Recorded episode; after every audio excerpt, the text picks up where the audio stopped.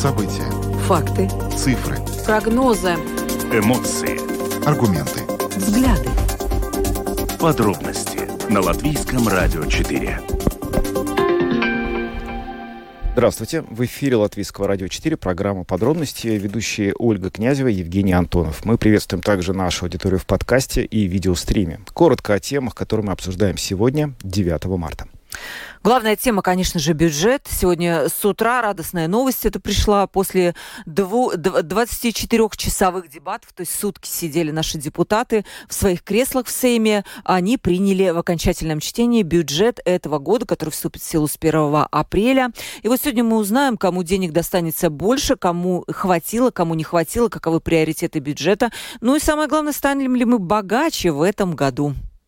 Ну, а потом мы обратимся к теме пассажирских автобусных перевозок, которая некоторое время назад была очень горячей. Но вот сейчас она заново у нас с вами закрутилась, потому что суд э, постановил, что автотранспортная дирекция должна расторгнуть э, государственные договоры на сумму 200 миллионов евро с компанией Нордека на начало пассажирских перевозок на участках Цесиса, Лимбажа и Сигулды установленный срок. В общем, мы в ходе программы свяжемся с представителем автотранспортной дирекции и постараемся выяснить, что же будет происходить с транспортом. Также у нас будет опрос, э, связанный вот с этой предыдущей темой в связи с решением отменить рейс, э, автобусный рейс э, Даугавпилс-Рига. У нас, мы интересуемся у наших слушателей, у наших зрителей о том, а вы готовы пересесть с автобуса на поезд? Вот так звучит сегодня наш опрос. Да, звоните нам, пожалуйста, телефон прямого эфира 67227-440 во второй половине программы. Ну, можете уже прямо сейчас писать на WhatsApp 2804 04 4.24. Я напоминаю, что отмена вот этого автобуса Даугавпилс в Ригу, она объясняется в частности тем, что автобус проиграл конкуренцию железнодорожному транспорту, и поэтому, в общем-то, автобус стал нерентабелен, и его отменяют. Ну, а под конец программы мы поговорим о ситуации в, Укра... в Украине, точнее, в самом горячем участке фронта, это город Бахмут. Э, генсек НАТО Йен Столтенберг заявил буквально накануне, что этот город может перейти под контроль России в ближайшие дни, и вот мы сегодня связались с э, военным аналитиком, который нам прокомментировал ситуацию на этом участке фронта и также рассказал о том, как может проходить э, потенциальный, который сейчас все ожидают, контрнаступление Украины этой весной. Добавлю, что э, нашу программу можно, трансляцию нашей программы можно смотреть на домашней странице Латвийского радио 4, на платформе РУС ЛСМ ЛВ, а также в социальной сети Facebook, на странице Латвийского радио 4 и на странице платформы РУС ЛСМ. Записи выпусков программы подробности можно слушать на всех крупнейших подкаст-платформах. Ну а далее по всем по порядку. Подробности. Прямо сейчас –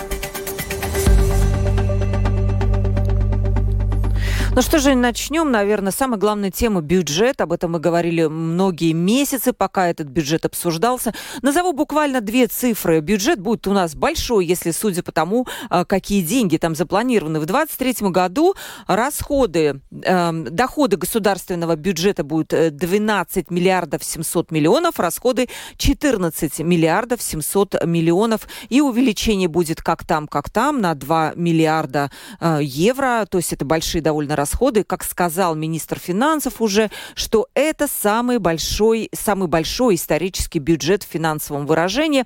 Но я предлагаю послушать, у нас есть два мнения Арвила Ашераденца, который является сегодня министром финансов Латвии. Вот первая часть посвящена, почему же так долго депутаты сидели 24 часа, они не могли принять бюджет. Давайте выслушаем. На этот раз Сэм действительно установил рекорд – 24 часа. Ни один из наших коллег в Министерстве финансов, а у нас есть такие, которые подготовили уже 30 бюджетов, таких длинных дебатов не припомнят. Но если мы посмотрим на количество поданных предложений ко второму чтению, их было тоже рекордно мало. Обычно их более 600, но в этот раз их было всего 26. Ну, У нас уже 9 марта. Самый поздний бюджет должен быть провозглашен 1 апреля. Никак нельзя сказать, что бюджет принят в большой спешке. Время нужно на то, чтобы президент провозгласил закон о госбюджете.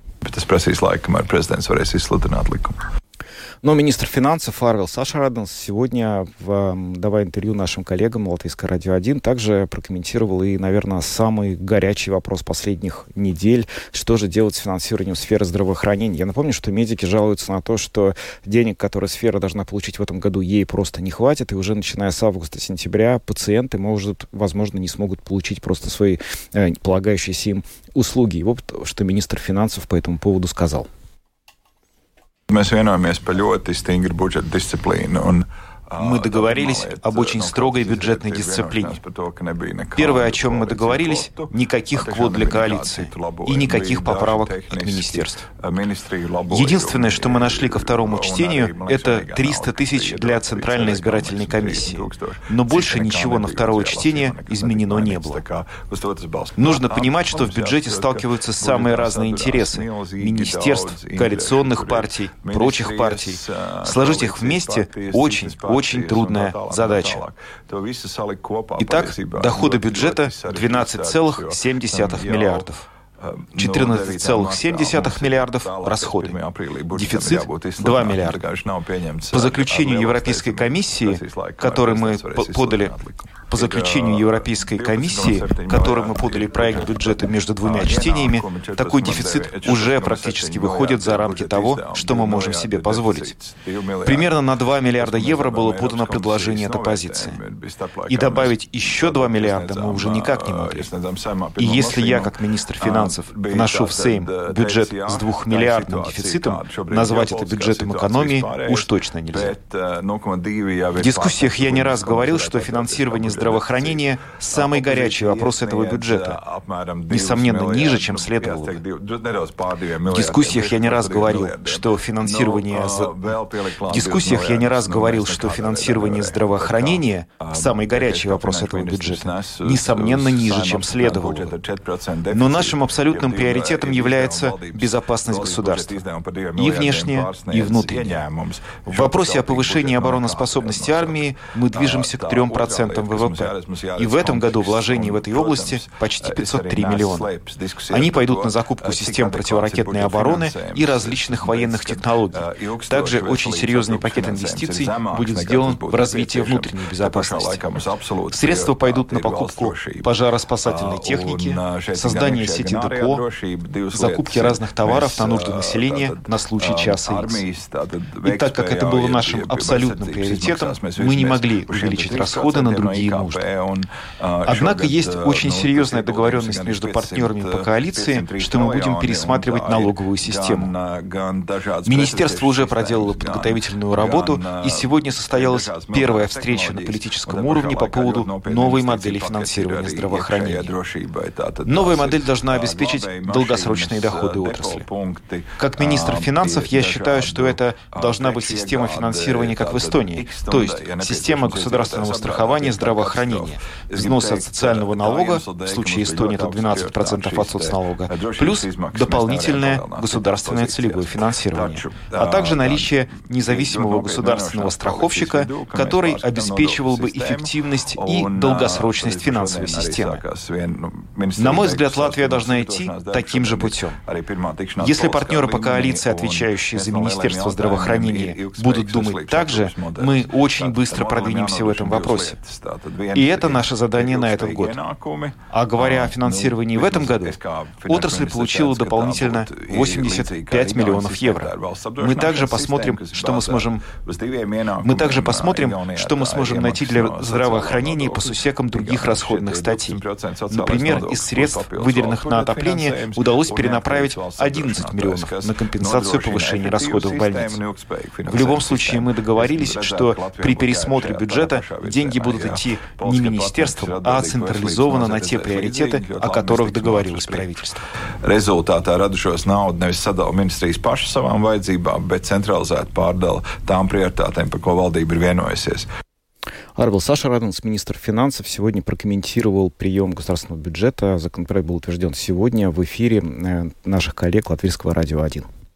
Да, вот это интересная тема, конечно, новая модель финансирования здравоохранения. По, по сути, мы уже тоже об этом говорили в, в предыдущих программах подробности. Но что об этом думают вообще партнеры, те самые по коалиции, о которых сейчас сказал господин Аши Раденс?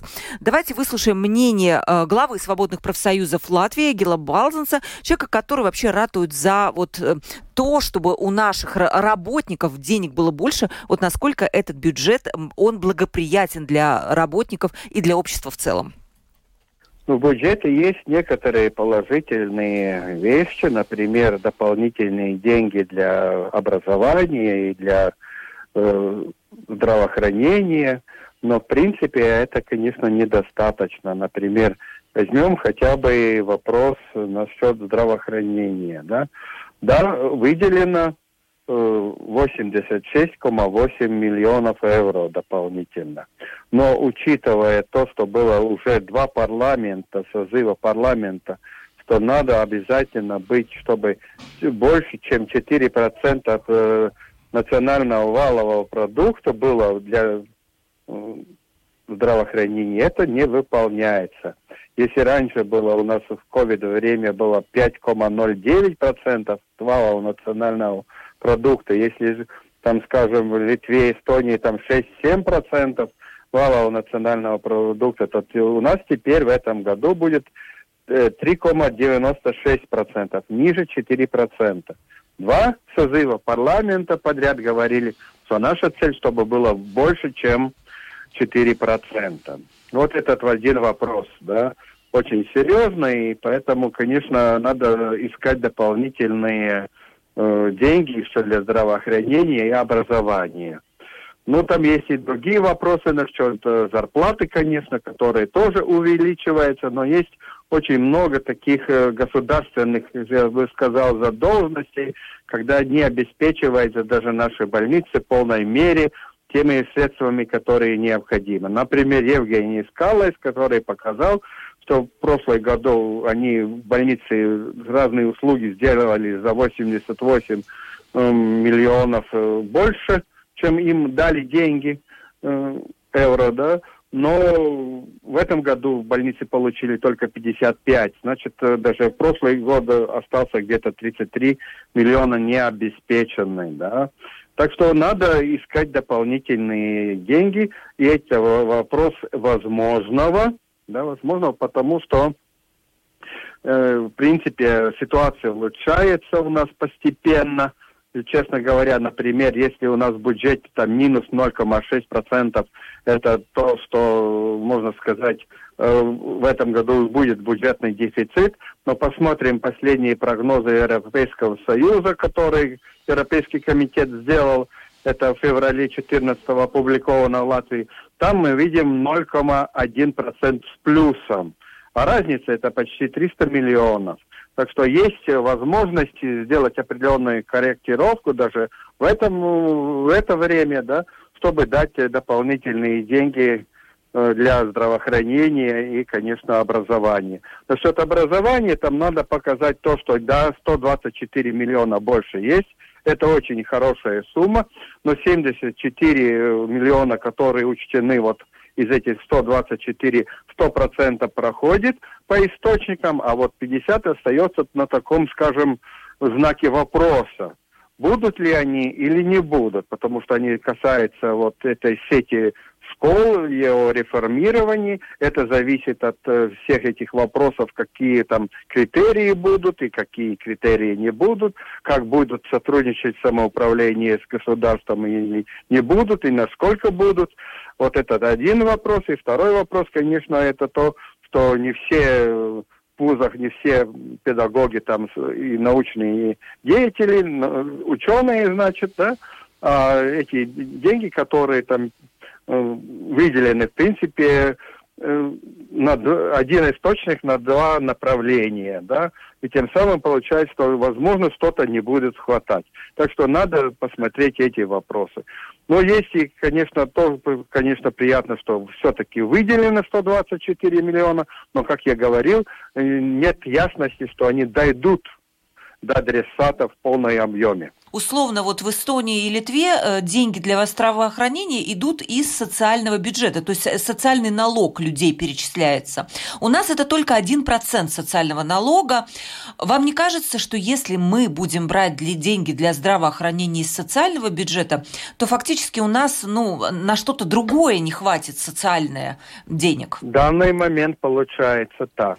В данный момент получается так – спорный всегда вопрос на второй уровень, конечно, э, пенсии, но это тоже можно как э, унаследовать даже у родственников своим. Так что здесь очень много таких э, запятей и знаков вопроса. Поэтому что, в принципе, такое решение возможно, но при, нельзя ухудшить, скажем, социальные гарантии для работников, и вряд ли можно в данный момент повысить э, налоги, например, работодателю. Да? Так что здесь вопрос очень четкий, когда мы анализировали вместе с работодателями, Министерством финансов, Министерством благосостояния, то, в принципе, какие-то серьезные э, резервы не нашли, там, в принципе, их нет. Учитывая, что и инфляция такая, и надо опять компенсировать как пенсионерам и другим людям, которые, например, и людям особенными потребностями, то есть инвалидами и так далее, и другим группам населения, и уже при этой инфляции очень много надо корректировать все эти способия. Так что, с одной стороны, у нас есть э, большие такие возможности, учитывая то, что инфляция тоже производит определенные дополнительные доходы, но с другой она обесценивает эти деньги по возможности покупательной способности. Это был Эгилс Балденс, глава Латвийского союза свободных профсоюзов, который прокомментировал принятый сегодня бюджет. Да, это самое главное. Вообще, в чем главная проблема? Можно, да, искать деньги, перекладывая из одного кармана в другой, э, но если ты будешь перекладывать на условную какую-то десятку из одного кармана в другой, то больше ее в итоге не станет, то есть останется 10 евро. Эм, о чем я? О том, что концептуально, вот считают эксперты, подход должен быть другой к тому, откуда брать деньги и как формировать бюджет. И сегодня вот в передаче «Открытый разговор», которая была в 12 часов дня, мы как раз говорили об этом с нашими экспертами. Короткое мнение есть э, эксперта по социальной безопасности Латвийской конфедерации работодателей Петриса Лейшканса о том, почему нам не хватает денег для здравоохранения. Откуда, с какого источника берет государство деньги на здравоохранение, это не важно. Самый важный фактор, сколько это дает, во-первых, от валового продукта – и у нас это самый низкий уровень, если не считая Кипра, где совсем другая система. У нас очень мало свалового продукта идет, около 4%. 3,6, если точнее. Ну, там э, по-разному, да, хорошо. но около 4%. Там есть разные расчеты, но yes. около 4% от валового, когда, по идее, должно быть 6%. Второй вопрос. У нас из-за очень нехорошей, неблагоприятной э, налоговой политики на рабочую силу, у нас экономика довольно низкого, добав... низкой добавленной стоимости, и значит у нас валовый продукт низкий. Э, вся то, что мы импортируем, аппаратуру и э, медикаменты, все то прочее, мы покупаем по европейским ценам, если чуть-чуть не больше, так как мы маленькая экономика, значит, нам, э, ну, мы не, не можем сделать давление, так сказать, на рынок, что дайте, мы очень большой покупатель, вот мы это покупаем за рыночные цены в Европе. И что получается? У нас этот, э, ну как сказать, валовый продукт на жителя, он низкий. От этого валового продукта на жителя мы даем низкий процент на здравоохранение. И получается, что денег там не хватает. Там можно внутри реформировать что хочешь, как хочешь, может быть, какой-то процент, один или два, мы сможем как-то сэкономить. Но в целом у нас не хватает там ни один, ни два процента. У нас не хватает очень много. Наша экономика, э, наша налоговая политика, она очень-очень конкурентоспособна э, при низких заработных платах.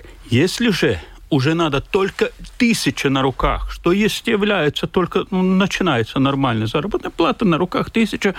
Тогда... Значит, там уже есть что мы платим, э, работодатель должен отдать около 90 евро больше, чем в Литве, и 158 евро больше, чем в Эстонии. И из-за этого наша экономика следует э, регулятивной функции налога и сидит на довольно низком добавленной стоимости, и из-за этого у нас не хватает бюджета. Мы не можем оплатить ни медиков, ни педагогов, ни пожарников, ни полицейских. Мы, не, мы бедные, от без, бедного э, валового продукта у нас ниже средняя заработная плата, что является, в конце концов, ниже э, способности домохозяйств самофинансирования, и ниже э, способность государства оплачивать свои счета. Это был Петр Слэшкаланс, эксперт по социальной безопасности Латвийской конфедерации работодателей. Он свой комментарий дал сегодня в эфире программы «Открытый разговор» на Латвийском радио 4. Наверное, в заключение уже вот этой вот темы здоровья я только хочу сказать вот для сравнения цифры на медицинское обслуживание одного жителя Латвии государство тратило в прошлом году 1369 евро, в Эстонии 2400 евро и в Литве 2100 евро. То есть нам есть куда стремиться, хотя бы догнать наших соседей вот по уровню вот этого выделения денег на одного жителя Латвии. Надеюсь, что все-таки какое-то решение здравое будет э, принято в этом году. Ну, нет сомнений, что эта тема продолжит развиваться в ближайшие дни и недели, по крайней мере, после того, как бюджет принят. Теперь будет слово за медицинскими организациями. Ранее они очень решительно говорили, что они будут просто настаивать на выделении денег, которых, без которых они просто не смогут этот год как-то сверстать и дожить. Посмотрим, как теперь они на это, в общем, э, себя будут вести в этой ситуации. Но пока мы переходим к следующей теме, и мы поговорим о том, э, что автотранспортной дирекции следует расторгнуть государственные договоры на сумму 200 миллионов евро с компанией Нордека, которая на начало пассажирские перевозки на участках Цесиса, Лимбажи, Сигулды в установленный срок. Такое постановление, соответственно, сделал административный суд. И сейчас э, с нами на прямой телефонной связи пресс-секретарь автотранспортной дирекции Виктор Закис. Э, господин Закис, здравствуйте. Э, добрый вечер. Расскажите, пожалуйста, что сейчас вот в свете этого решения суда будет происходить в сфере пассажирских э, перевозок в Видземе? Это главный вопрос. Здесь сразу всех э, жителей Латвии, пассажиров общественного транспорта, что это никак не должно изменить и не изменит перевозки пассажиров. Э, постоянность перевозок должна осуществляться при любых условиях, и это будет соблюдаться. Это самое главное. Ну, то есть физически, как бы, вот эти, э, если с этой компанией договор будет расторгнут, то кто и вместо нее будет эти перевозки осуществлять, и когда, собственно говоря, это станет понятно? Ну, там разные моменты, но это может быть, во-первых, даже если расторгивается э, договор, должен все-таки он как-то закончиться, что, потому что он не может быть какой-то промежуток, чтобы никто не ездил. И тогда уже разные варианты. Здесь может быть какой-то промежуточный вариант, чтобы кто-то ну, перевозил из, э, э, из других перевозчиков или сразу делается больш, большая закупка. Здесь варианты разные, но любой из них э, подразумевает под себя, что должны осуществляться, непрерывность должна соблюдаться перевозок. Это самое главное. Вообще в нашей ситуации, когда вот э, автомобиль, автомобильный транспорт становится менее конкурентоспособным, насколько тяжело вообще обеспечивать вот такие дальние региональные поездки? Ну, вопрос такой интересный, на который даже сразу ответить трудно. Э, ну, видите, это, в принципе, социальная политика государства, обеспечить э, перевозки, ну, ну, нужду э, пассажиров передвигаться на работу, на школу, школу, например, в другие учреждения, где ему необходимость. И государство дает задания, дает деньги на обеспечение таких перевозок, да, и авто, автотранспортная дирекция конкретно занимается региональными автобусными маршрутами и пассажирским поездом. То есть делать маршрут, делать обеспечение, чтобы соблюдать это все обеспечить правильно это все. И мы видим, что ну, пассажиры есть, они едут. Последние два года, конечно, нельзя сравнить, потому что там был и ограничения, и спад пассажиров был очень большой но пассажир возвращается к общественному транспорту. И правильно вы сказали, что э, в сравнении, например, э, с э, частным транспортом, который тоже ну, сейчас уже довольно дорого стоит, все-таки э, подорожание э, горючего, это ну, влияет на, на, на, на то, как э, люди передвигаются.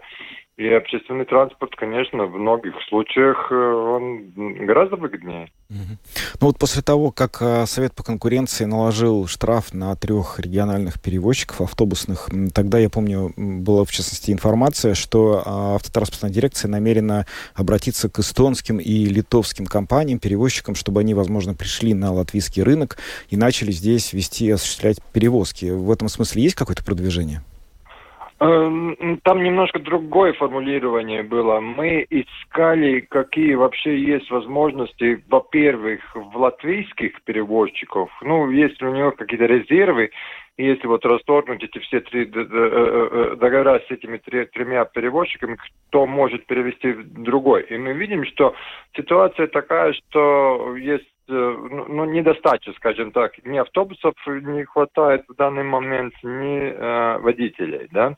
С водителями еще ситуация обычно такая, что если с какими-то перевозчиками ну, не, договор заканчивается, обычно водители переходят к другому перевозчику. Ну, потому что, ну, работа нужна, люди умеют это делать и, скорее всего, переходят на другой перевозчик. Другой вопрос вот как раз с автобусами. И тут, конечно, недостаточно довольно, довольно большая. Мы действительно запросили, э, какие резервы есть в Литве и Эстонии. Пока ответа мы не получили. Э, ждем, скорее всего, в ближайшее время, тогда будем видеть. Виктор, у вас раньше была такая услуга, я помню, транспорт по запросу. Насколько она вот сейчас есть и может быть э, экономически обоснованно делать как какие-то такие сборные рейсы, то есть, эм, ну, собирать людей, которым необходимо как-то перемещаться, то есть не пускать вот эти вот э, постоянные маршруты, а именно транспорт по запросу делать? Сейчас по-другому это все делается. Есть маршруты, которые уже э, долгое время обслуживаются совсем бесплатно это такая региональная политика, где, ну, не буду перечислять все эти признаки, да, где действительно очень мало пассажиров, а других транспортных э, средств никаких нет, чтобы передвигать людьми. И тогда есть созданы такие маршруты, которые, которые осуществляют перевозки, перевозки в конкретных маршрутах, в конкретных рейсах вообще бесплатно. Мы видим, что запрос есть в, это, в этом ну, э, виде транспорта, да, и в этих регионах, где э, такие маршруты созданы, э, пассажиры действительно с, с удовольствием это ну, ну, используют э, э, это, ну, эту возможность. Ну вот и в завершении хотелось бы немножко, может быть, уточнить по ситуации в Даугавпилсе. Там а, оттуда пришла информация, что а, прекратит свое, собственно говоря, вот, хождение по маршруту Даугавпилс-Рига автобус, потому что автобус проиграл конкуренцию электричке, железнодорожному транспорту. И вообще, насколько эта ситуация типична? Насколько сейчас вот вы чувствуете, что автобусы становятся менее популярны или менее, возможно, удобные, менее выгодные по сравнению с железнодорожным транспортом в целом по Латвии? Ну, это везде опросы говорят, что люди очень любят э, поезда. Э, он самый комфортный общественный транспорт из всех. Э, он ходит быстрее, он, он дешевле, и комфортабельнее и так далее. Да. Что касается Долгопилса конкретно, там ситуация такая, что а, а, автобусы и, и, и поезда ходят, ну, можно сказать, почти рядом. Да? Здесь нет никаких там лишних кругов и так далее. Но э, если сравнить то, что автобус э, идет, э, этот промежуток Рига-Даугавпилс на 20, вплоть до 50 минут, да, ну, э, э, ну, Дольше? дольше, спасибо, да, чем э, поезд. Плюс еще, если добавить то, что коммерческий автобус, который сейчас осуществляет и перевозки, стоит 12 евро в одну сторону, а поезд 7, 7 евро 25 центов, ну, конечно, пассажир в конце концов выбирает поезд, э, но это ну, понятно. И эти автобусный маршрут, э, это единственный, который остался, он был на коммерческих основах. И э, коммерсант говорит, что ну, пассажиров уже больше нет в этом автобусе, но он не, не имеет э, возможность перевозить ну, без какой-то прибыли, без, без, без, без выгоды. И у него тоже все затраты на топливо, на, на запчасти, на, на зарплаты, это все выросло в последний год. Ну и по статистикам мы тоже видим, что поездов хватает. Э, сейчас даже лишних поездов не нужно будет, потому что я уже говорил, почти пустые ходили, но это пассажир, который остался, что верен, скажем так, автобусу, если он сейчас перейдет на, на, на, на поезд, который дешевле, который быстрее. Виктор Закис, пресс-секретарь автотранспортной дирекции, был в нашем эфире. Большое спасибо, что нашли возможность присоединиться к нам сегодня. До свидания. Ну что ж, такая ситуация у нас а, с автотранспортными перевозками складывается вот а, с трансфером, с, со штрафом для компании Нордека и с, в целом с тем, что все менее и менее они становятся выгодны по сравнению с поездками на электричках. На электричках. И тут еще стоит не забывать, что вот это климатическое все требования, вся эта климатическая нейтральность, она пока не чувствуется, потому что мы ездим на тех же самых автобусах, но когда это нас ударит сильнее по голове, это случится не так, не так, э, ну, недолго нам ждать этих э, времен, кого-то счастливых, может быть, не очень, и тогда еще будут требования по снижению выбросов, и это как раз автобусы, которые все работают сейчас на дизеле. И это тоже будет отдельный удар для автоперевозчиков. Им надо будет как-то думать о том, чтобы снижать эти выбросы, покупать электрические автобусы, которые дорогие, к сожалению. Но это отдельная тема. Да, наверное. Да, ну что ж, наверное, надо спросить наших уважаемых слушателей, а как у них в этом плане отношения с автобусами и электричками складываются. Вот Даугавпилс остался без автобусов в Ригу. Готовы ли вы как пассажиры пересесть с автобусов на электрички. Что вы по этому поводу думаете? Телефон прямого эфира 67227-440 или пишите нам на WhatsApp 2804-0424. У нас есть первый звонок. Здравствуйте, в прямом эфире. Добрый вечер. Добрый. Ну, скажу так, что я пользовался Долгопилским автобусом, так как в Ливано нужно было ехать на вторую квартиру. Вот. Но вспоминая такую вещь, как международный автобус был у нас такой который катался почти без пассажиров и на дотации Рига-Новгород, естественно, по логике вещей он пропал, потому что невыгодно государство это. Э, и Виктор Зайцев очень правильно сказал, что э, железнодорожный транспорт является более комфортным. И мне кажется, что при капитализме нужно все-таки по логике действовать. Если невыгодно, извините, не надо дарить государство. Нужно ехать там, где выгодно и где выгодно и государство. А железнодорожный транспорт, он всегда и более наполняемый. Ну, а автобусы, хоть Долговпилский был почти целиком всегда забит, ну, невыгодно, значит невыгодно. Все, спасибо. То есть а, датировать не надо, получается? Вот интересное мнение, да? А, Все э, как бы как капитализм. Да, действительно, если где-то нерентабельно, невыгодно, то не надо это датировать. Но, собственно, социальная политика, она строится полностью на дотациях. И, как я поняла из мнения господина Закиса, что все-таки вот эти автомобильные перевозки региональные, это социальная политика, в том числе и региональная. Это правда. 67227-440. Мы продолжаем ждать ваших звонков э, в прямом эфире. Но на самом деле вот здесь очень интересный вопрос, где, собственно говоря, кончается социальная политика и начинается такая политика, которая э, искажает работу экономики. Вот э, сегодня я читал мнение по этому поводу, которое представитель перевозчика компании Lux Express опубликовал на портале эстонского телевидения ИРР. И он говорит, что в целом, а Эстония же считается страной, которая успешно внедрила бесплатный общественный транспорт. Там бесплатные автобусы. Сначала они были только в Таллине, потом их ввели там э, года четыре Но для назад. жителей, да? Да, для жителей. И он говорит, что вот сейчас, в принципе, уже мы пришли в ситуацию, он говорит, что э, эта сфера живет полностью на дотациях. И э, она до такой степени, все просто они сидят на этой игле денег, и там зарабатывать стало невозможно. То есть компании автобусные, которые приходят, они э, не могут ничего там сделать, потому что просто все привыкли, что это бесплатно. Как вот быть в этой ситуации? Есть еще один звонок, кстати. Можем его послушать. Здравствуйте, вы в прямом эфире. Алло, добрый вечер. Добрый. Э, вы говорите, Даугавпилс электрички. Да. Где электричку Даугавпилс вы когда-нибудь видели? Ну, не знаю, я на ней даже ездил.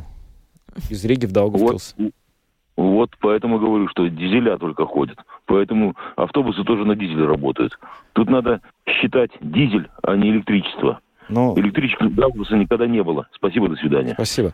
Но это, мне кажется, вопрос терминов. Все понимают, о чем речь. И электрифицировать железную дорогу гораздо проще, хотя это дорого, чем электрифицировать, например, дорогу автобусную. Но отказались пока от этой идеи. Была идея действительно да, да. электрификации, но это был очень дорогой проект, вот просто безумно дорого. И если бы на самом деле у железной дороги не произошло вот это страшное падение грузов, потому что она связана не только э, с грузовыми, но и с пассажирскими перевозками, именно грузовые потянули за собой вниз вот эти вот все инвестиционные проекты, к сожалению, не смогли это пока сделать. Это дорого.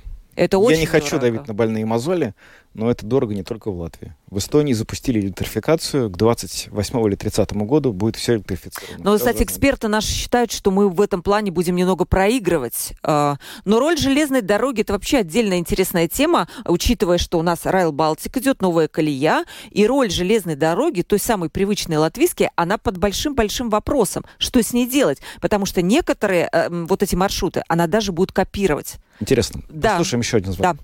Здравствуйте. Алло. Да, говорите, пожалуйста. Добрый вечер. Добрый. Ну, во-первых, хочу сказать, что в Дейпилс электрички не ходят, ходят дизель-поезда. Спасибо. Но вот только что нам сказали, вы тоже уточнили, хорошо. При этом недавно в вашей же программе прозвучало, что выделено 380 миллионов на электрификацию железной дороги.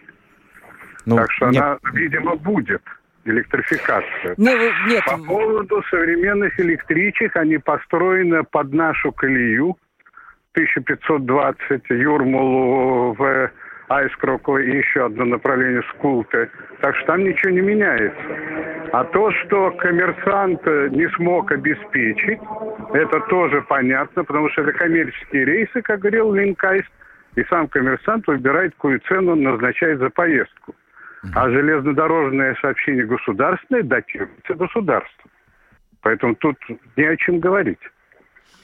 И автобусы едут по маршруту и забирают людей на остановках, а дизель-поезд идет, вы понимаете, по станциям.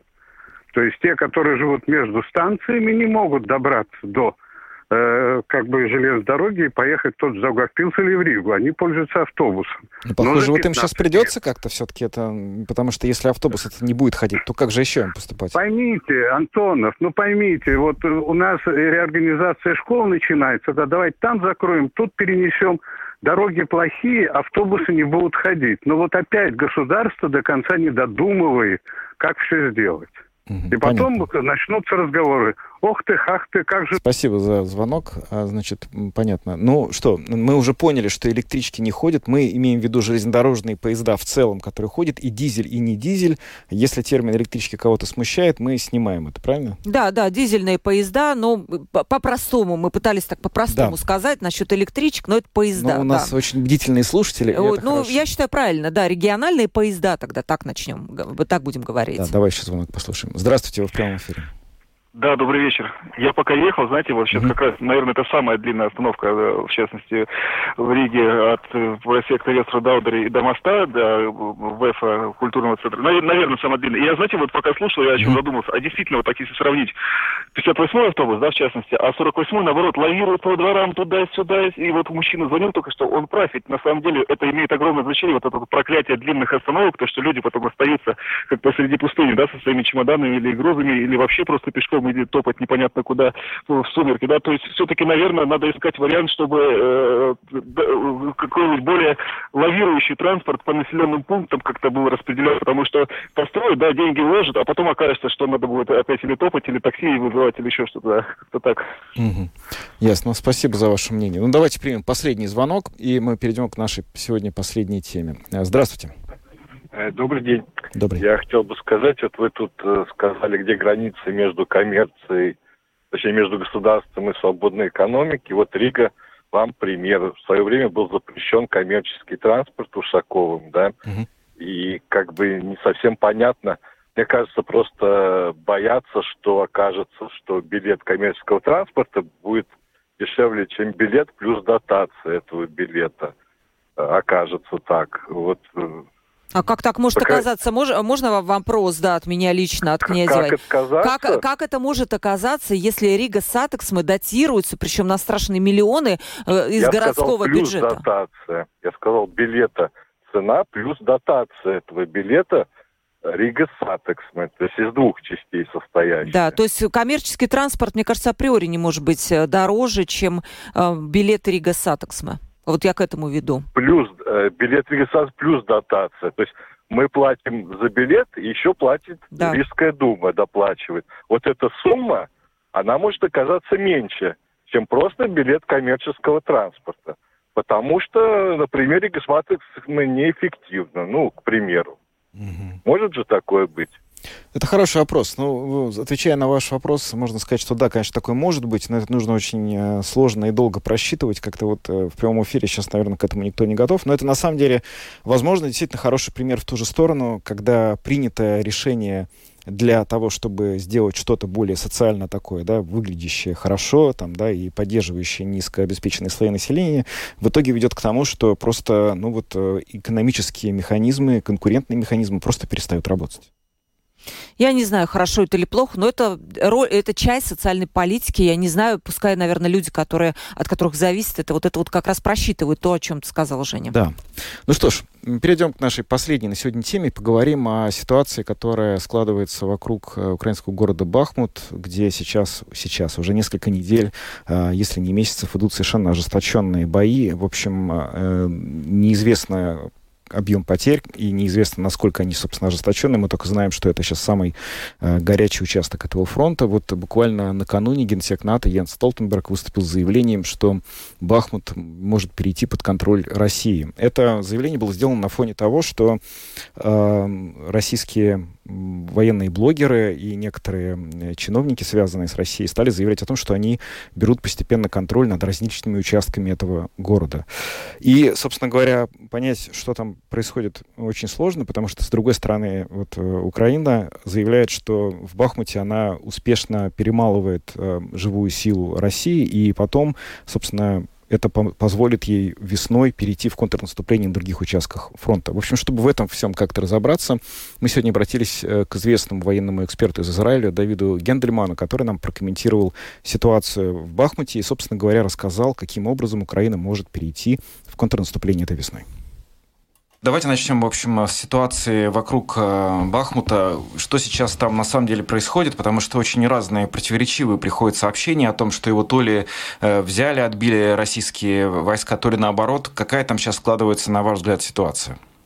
В принципе, сейчас продолжение того, что было последние несколько дней. С одной стороны, Пригожин заявил, что как минимум восточная часть уже захвачена, то, что восточные реки продолжается дальнейшее давление на северном фланге, но, в принципе, каких-то капитальных, скажем так, изменений пока за последние пару дней не было. В принципе, продолжается давление как с фронта, так и попытки именно завершить окружение с флангов. Не было пока действительно какой-то информации о том, что уже действительно завершено окружение или полностью выдавлено, происходят э, мелкие тактические действия, которые мы видели и раньше. Если так пойдет дальше, то такими темпами рано или поздно действительно могут выдавить полностью, но, видимо, пока мы еще не там. Ну, то есть нельзя сказать, э, что постепенно войска российские добиваются того, что они пытаются добиться, или на самом деле все-таки какая-то динамика в этом смысле она есть?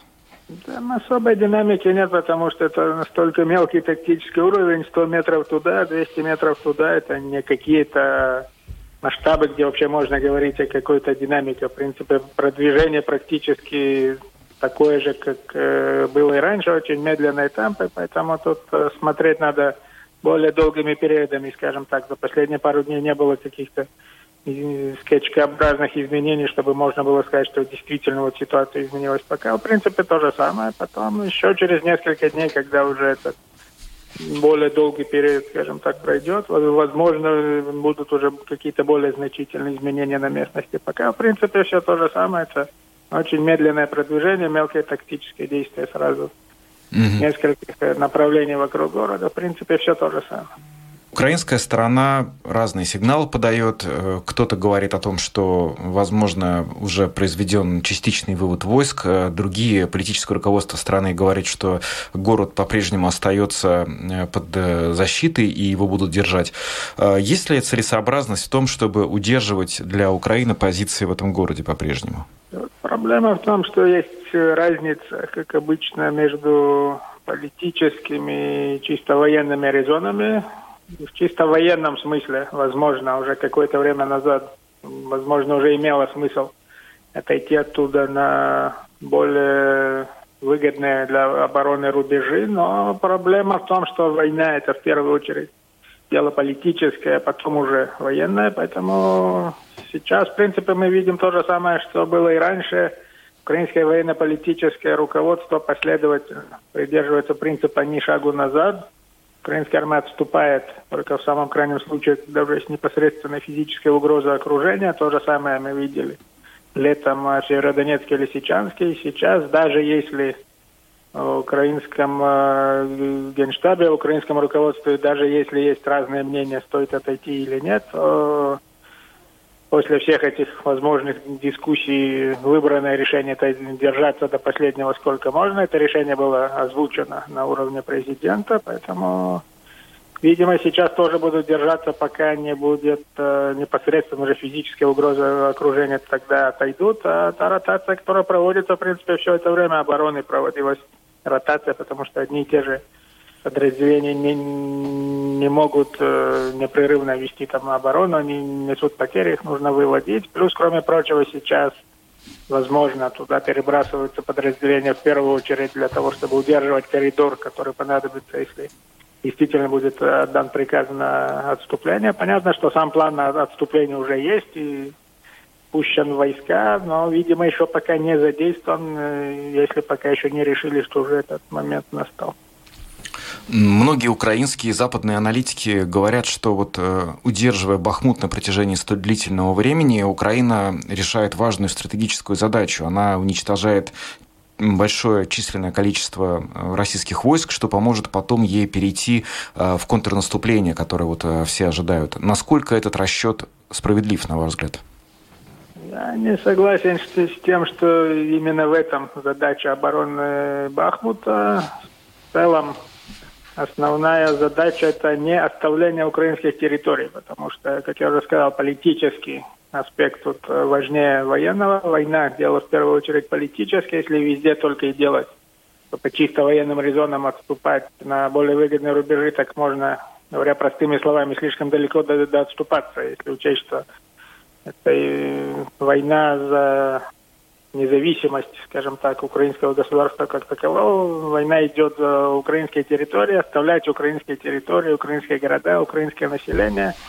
Это не то, что сейчас хочет э, украинское политическое руководство, поэтому украинская армия ведет там оборону, в первую очередь, чтобы не уступать территорию. Понятно, что в ходе этого уничтожается живая сила противника, но если бы именно э, это было целью, то там бы опять стал вопрос, стоит ли это делать именно на этих э, рубежах, возможно, выгоднее это делать в каком-то э, другом месте. Поэтому в каком-то смысле можно сказать, что это то, что называется выдавать нужду за добродетель.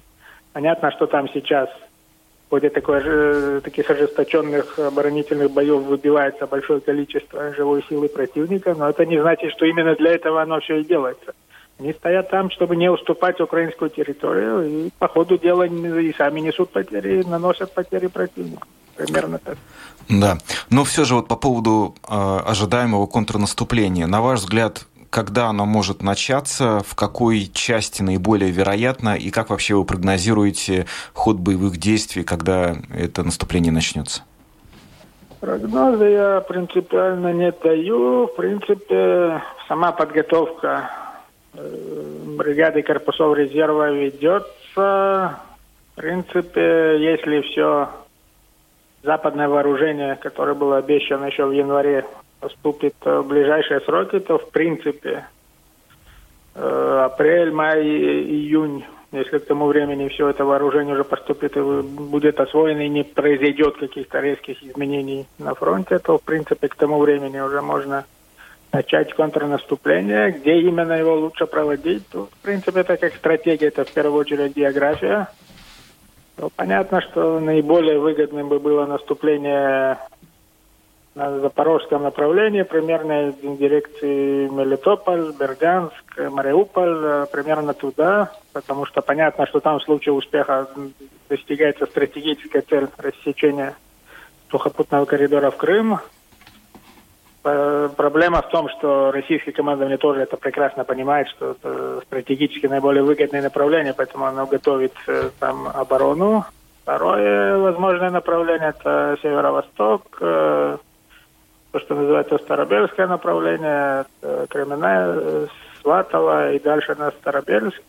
Теоретически возможно одновременно, например, главный удар на южном направлении Э, отвлекающий или вспомогательный на северо-восточном, либо наоборот. Это уже зависит от того, как украинское командование решит распределить силы. Но так как, э, как я уже сказал, стратегия это в первую очередь география, сами по себе наиболее выгодные направления понятны. Весь вопрос, хватит ли сил для проведения именно успешных наступательных действий на этих направлениях. Это был израильский военный эксперт Давид Гендельман, а нам пора завершать нашу программу. Подробности сегодня для вас провели Ольга Князева, Евгений Антонов, звукооператор Уна Гулбы, видеооператор Роман Жуков. До завтра. До завтра.